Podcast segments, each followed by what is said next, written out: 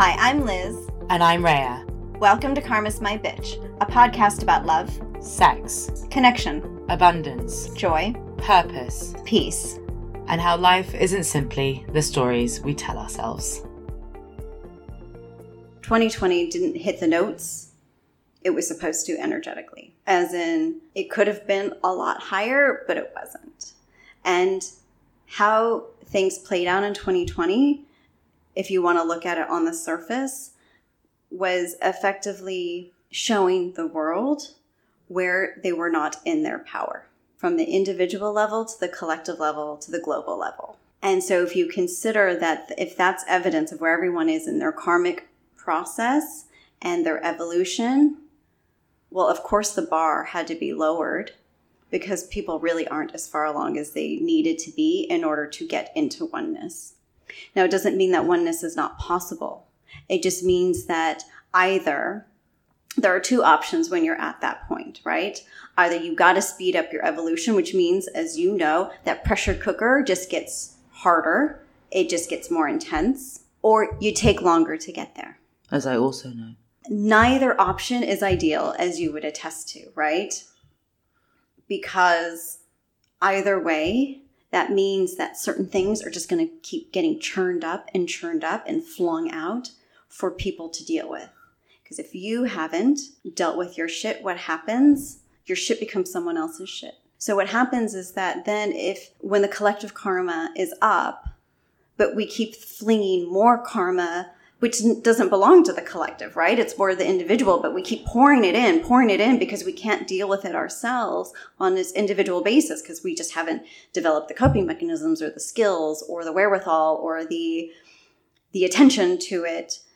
It becomes other people's problems or the the, the collective karma that it's it's adding to becomes an even bigger issue than was originally and then when it's that big, it ends up taking up a lot of space it, and then it ends up consuming, right? Because what does fear do? Fear multiplies exponentially. And then it just consumes those who either are holding it or holding space for it or who choose to be a part of that particular collective, which is why we were seeing things intensify so greatly throughout 2020, especially towards the end. The move from separation to oneness, from 3D consciousness to 5D consciousness was always written, right? It has been written, as we understand, because we could never really fully exist in separation. But nobody writes the details. A lot of what we would consider our fate is a series of possibilities and probabilities.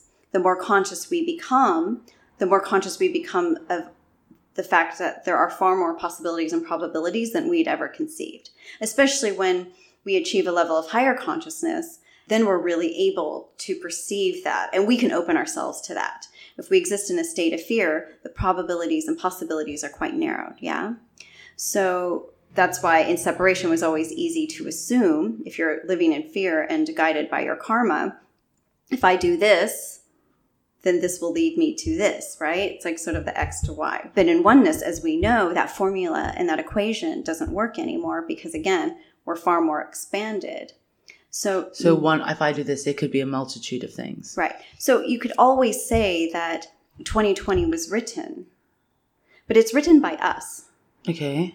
In the grand scheme, it was written, yes. There is this idea that, yes, this was always going to come to fruition, this move from 3D to 5D, and the spiral of history was going to end and a new spiral would begin, and all of that stuff. But how it plays out is written by us. And so, yes, of course, there are, are parameters within that sense of time space that when I'm in here, maybe I didn't know I was going to react or respond or do this, right? We can't always say that every action is going to have been written. But the lower consciousness that exists at the time is really going to end up being that driving force because, as we know, fear is powerful. So if there are a larger number of people operating from a place of fear, they are the ones who are going to end up shaping how things play out. Isn't there an intervention that can be done? There's no contract for intervention per se, right? So, no, we don't really get to interfere, nor do we want to, because we're not puppets. We're here to understand that we actually are not puppets, right? Mm-hmm. We're not controlled by planetary alignments and conjunctions. We're not controlled by. They're just merely signals. Exactly. Well, they're, yes, you can look at them as signals. And, but otherwise, no. We're here to realize our power. We're not here to understand, you know, just to look for some other kind of power vacuum to enter for somebody to control our lives or make decisions for us. So, however we come through this, I'm, you know, it was really about our understanding that we needed to be the ones to step up. And to be fair, there weren't enough who stepped up. There were, uh, no, I'll say this again. There were enough who stepped up to keep this process going. But one could easily say that there wasn't enough who stepped up to make this process easier. So does that mean we it's going to take longer? What are the effects of this? It's too soon to say. How far in advance can they see that? We can see it, but it's too soon to say. To us. Mm-hmm. You never know. That is one thing we know for certain. It was meant to be an opportunity to get people to face their shit, as you would so put it, Rhea. And it does often take a big calamity or catastrophe to do that. Was it written that it would come in the form of a virus? Absolutely not. And there will be more on that in the future. It was not meant to be a year where people were stripped of their autonomy and power. It was meant to provide an opportunity for people to face a reckoning with where they have given it up. And while people have been facing that, most have not fully. So by the end of 2020, the hope, it's just a hope, was that most people would feel or recognize that there were many possibilities to come in the ensuing years. Yes, from 2021 to 2025, to have that sense that anything was possible. But that didn't happen. And it wasn't the result of just the fear that had fully permeated people's lives, right? From their homes to their institutions, to their towns, their cities, their countries. So, really, what came about by the end of 2020 was a sense of doom is this all there is? Is this world going to end? Is my world going to end? It feels like the world had ended. But it was safe to say that it had not fully, even if it seemed that way. Which is why it's important to always keep the largest perspective possible, because that's what allows you to see and recognize all the possibilities and probabilities, not from a place of positive thinking, but to understand that when you are in your power, you do have the capacity to create the life you want in spite of your external circumstances. Really? You might experience certain obstacles or limitations, but when you are connected to your purpose, which is why we have like how many episodes had we devoted to purpose over and over again, when you do devote yourself to your purpose, when you can at least tap into your purpose, when you can find the joy that comes through really understanding and, and owning your purpose, you can step out of the fear that separation and the subsequent polarity that sort of reigns that world. You can enter that flow that comes when you are in that space of oneness with yourself. So even if it means, you know, your physical freedom is still a bit reined in. It doesn't mean that your life or your joy is somehow stripped entirely. Does that make sense? In Do order... some people not fulfill their fates? Oh God, yeah, all the time. And what? So it's just a suggestion. Well, it's more than a suggestion because we do make contracts around our fate, right? Like you know, people coming together for different relationships or experiences and stuff like that. You know, that is written, those contracts are in place in order to help get us to realize our fate. There's no single endpoint when it comes to fate. Because we're here for our growth and evolution, it's also an example of why those goalposts keep moving. Because we can keep moving within that, because fate is very large. But you could just imagine that fate is just one of those really massive tapestries at the V&A, but the kind of tapestry that just keeps going and going and going. And all those single threads that are woven into this tapestry all could represent a relationship or a person that we're going to encounter. And so everything is so intricately woven and purposeful. Within the grandest scheme, within the largest perspective, there is no border, there's no end to our fate necessarily. But as we go along, it just ends up getting written as we live it. Somehow you understood that it was within your fate to talk about love, to teach love, to experience love, right? Did you ever think that you were going to be doing it through a podcast. As you became more conscious, it became the possibility, right, that presented itself given the age you were living in. It's your fate to teach or understand or to do or to live it or whatever, but how you do it isn't always written. Sometimes it is, but not always. Now, the difference, very simply, and this is going to be the simplest explanation we can provide for today because otherwise we're going to get off topic. Okay the difference between fate and destiny and why destiny does not exist in 5D oneness. Oh. We said that in the book though, because at some point fate overrides destiny. Destiny existed in 3D because it was the if if if I cannot get this, if I cannot do this, then I'm going to do that.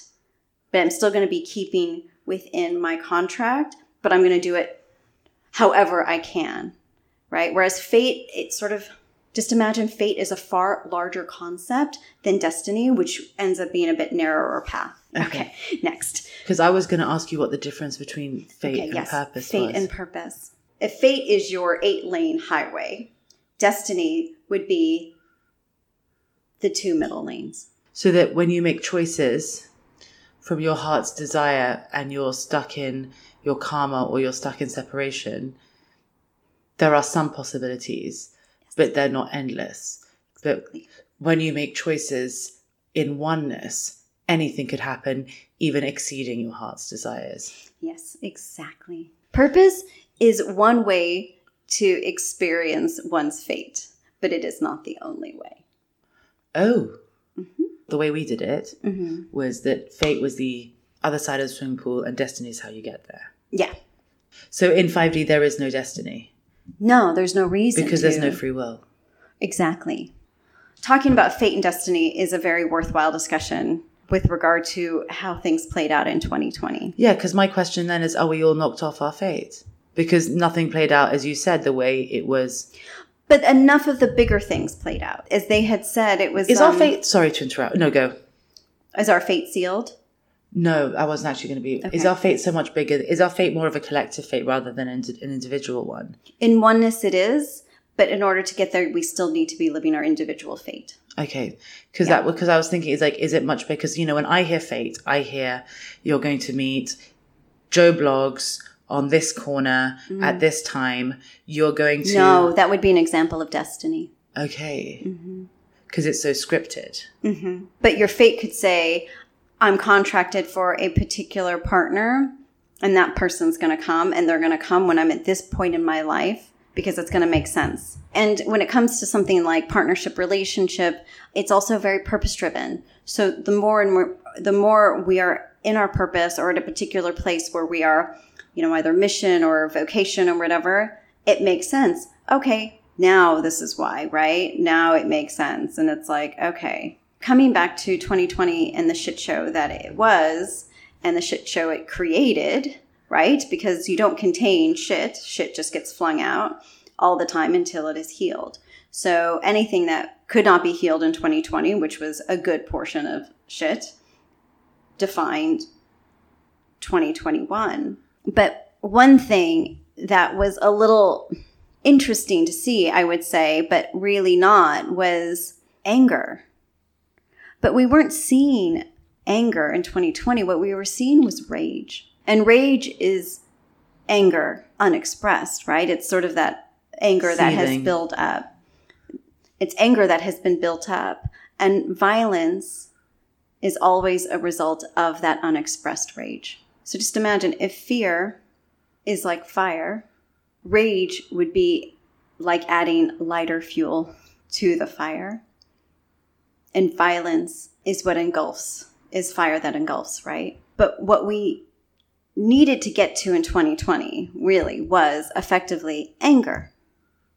Because what moves us from a place of complacency where, okay, things really aren't going to happen the way I thought. Things really aren't as scripted as I thought. Things are not as predictable as I thought. What am I going to do? Some of us fall into a place, you know, into a state of complacency. Others get angry. Well, anger is beautiful because anger allows for will to come up and will Which we said in actually season one. When you're angry, it's how you know what you really want. yes anger breeds clarity because mm. it allows will to surface. Yeah. and will directs it allows us to channel that clarity into action. The reason why we can call on anger when we're in our karmic story is because we really are all over the place within that emotional spectrum. That anger really does just help us rein in and bring it to all together under one sort of emotional umbrella if you will of like okay i'm just pissed off now. And that anger is going to lead me down this path because this is where i need to go in order to burn out my shit. And so there was a lot of i mean let's be fair there was a lot of shit that was burning out but it wasn't necessarily productive was it? It was really very much a looping more than an actual burning. I, I know that when I was in my karmic story, yeah when I got angry, it didn't burn me through anything other. It didn't burn me through my karmic story, but it did burn me through my fear to take that next step. oh yeah very well said That's how I would explain it. It's like, Yeah. I'm so angry right now. I'm just going to say it because I'm not even, I don't even have the time to think about what I'm saying Mm-hmm. Yeah. or what the consequences are, which is, to be honest, what is fearlessness, Mm-hmm. right? Just responding how you feel like you need to respond. yes It, it kind of burnt through a little bit of fear in the moment just to get me to do what I needed to do, Mm-hmm. right? What we didn't have though, as you said, because in 2020 there was more fear than not, is that not enough people were doing that. And Mm-hmm. so even when you burnt through your fear, because we were stuck in this collective karmic, karmic loop, yes what would happen is, is that you'd burn through, make a decision and almost be flung back to where you were, scared to make the same decision again Mm-hmm. and having to get angry again to make the same decision again. And so you were stuck in a loop, but it wasn't even necessarily your loop. It was the collective loop. yes But I find what really interests me about anger is that even though it's the thing that burns out our fear, we fear it. But actually, and the reason why I think we fear it is because actually, when we are angry and we connect to our will, mm-hmm. if we don't believe that we can enact that will, it makes us feel even more powerless. it does So we fear our anger because we fear our powerlessness. Mm-hmm. Actually, as we start to grow, if, you know, if we are now starting to learn that we are powerful, that we can say fuck this, that we mm-hmm. can make choices, that we can li- like live the way we want to live. Mm-hmm. Anger stops being something we fear because we're not fear- fearing of our powerlessness. We're grateful for the anger in some ways because it lets us know what we desire. Mm-hmm. And I think that is really interesting because without that, we just become reactive, right? When we're locked in our stories of we are not good enough, when we're locked in our powerlessness, all we can do is respond to someone else. We don't make choices and take responsibility for them. We respond to other people's choices and how they, they affect us. Mm-hmm. Whereas anger allows us to choose something. It just keeps us really clear. We joke about my fuck you universe letter. Mm-hmm, mm-hmm. But that day, I had spent months trying to get to my core fear and really embrace it, right? And even see it. And I only got there when I got so angry that I ended up writing a letter entitled Fuck You Universe. Hmm. Because in that, I actually said what was going on. It wasn't like there were no other emotions there. It was so clear. Hmm. And for me, anger really is clarity. Like if I do get angry, which is not that often, I listen. Because if I'm angry about something, it's because I want something. yeah absolutely And that want or desire needs to be acknowledged. It does. It just needs to be seen and held. Well, anger helps us burn out our fear. If we're firmly rooted in our karmic story, if we lack the consciousness required in order to really continue to move out, that anger can begin to define our actions, right? It could begin to define our attitude and create a level of victimhood. Well, that's because it stops being anger and it starts being resentment. Exactly. It starts being seething rage. Mm-hmm. And it starts being, I'm hurt, so I'm going to hurt you too. Well, anger can be very helpful if we're still locked in our karmic stories. And this is why we needed to talk about how you can look at it a bit differently coming out of 2020 is that a lot of that was just really unproductive. because all we were actually doing was we were hurt, we felt powerless. Mm-hmm. So our way of making us feel more powerful was to make someone else feel powerless. Yeah. And I think that's definitely a karma thing, not a oneness thing. Right. It's a separation thing where it's in order for me to know that I'm in power, you must not be. Exactly. In order for me to be right, you must be wrong. Yes. And it's not true. Like at the end of the day, you can believe whatever the fuck you want to believe. You can do whatever the fuck you want to do. I want you to feel the most powerful version of you. Yeah. But I want to do that for myself too. Mm-hmm. And if your beliefs infringe upon mine, I can step away. I don't have to change your beliefs. No, not at all. And I think it's something that we have to acknowledge as humans. Yeah. Like there is one thing to be able to be compassionate and know where someone else is going and offering hold their hand whilst they walk through a dark patch. Mm-hmm. It is another thing when people simply just bond over the crap that's happened to them. Because all they're actually saying is, I'm a victim and so are you. Let's bond in our victimhood. It is not useful for us to stay perpetually stuck in that place. You know, always talking to the friend whose heart gets broken. And so you show them, you almost increase your heartbreak so they don't feel alone. What are you doing there? You're going down to meet them. You're not raising them up to meet you. Mm-hmm. You know what I mean? It's like we feel like in order to connect, we always have to be a base level. But it's not that easy. 2020 to 2024 was all about foundation building, right? It was all about creating the foundation for 5D oneness. It wasn't about being in 5D and oneness and how it was all just going to magically happen overnight. We were all just going to wake up one day and be all the same. On the surface, we are not the same. All that unites us and what keeps us the same is our divine core. Otherwise, we are all unique as we are meant to be.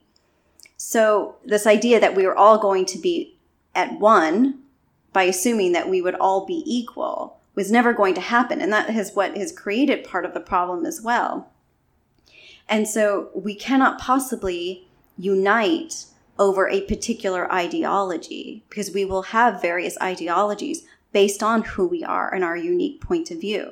But And those ideologies will be just as faceted. So whilst I might agree with you on one thing, I might agree with someone else on something else. And that doesn't define me. No, not at all. Again, if we're holding the largest perspective possible, what our views are matter less and less the larger that perspective gets because you can actually hold the possibility for all of them. You can see how they serve people as they are coming out of their karmic story, but they serve us less once we're at oneness. But because we are people, we are beings who've held separation and have experienced it, which means we're wired for that. Coming out of that, it takes rewiring ourselves, going from fully dependent creatures to independent beings. And that requires a level of growing up, doesn't it? In order to be able to not bond over our shared victimhood, over our shared shit, Yeah. over our shared life sucks. Mm-hmm. In order for us each to be, and as we've discussed in season four, mm. in order for us to be happy, we must be happy for ourselves. Because my version of happiness is not your version of happiness, is not my next door neighbor's version of happiness, mm-hmm. right? So, yes, we can all be the same in misery, but we're all always going to be different in our happiness. Mm. And I think the one thing we can all agree on, which I believe makes us one, is that we prefer to be happy than sad. we prefer to be in love than in pain. Mm-hmm. We prefer to be fearless than in fear. Mm. That is where we are at one. Yes. But what that looks like for each one of us will always be entirely different. Mm-hmm. And it's not so much about compassion in the pain sense of you're making this decision because of the shit that you've been through and you're doing your best. It's also the compassion in the happy way of this is what makes you happy and I'm just fucking happy for you. And it's only when we are fully happier in our joy, living our purpose, and understanding and rising and meeting our potential, right? Is when we can then address the collective shit in a productive and meaningful way, as opposed to just kind of flinging out half hearted solutions and ideas. Because we'll never really have the motivation or the wherewithal to see it through if we are not healed. Thank you for listening. For more information, articles, and inspiration, find us at karmasmybitch.com and at karmasmybitch.insta. And if you liked what you heard, please subscribe and leave us a review.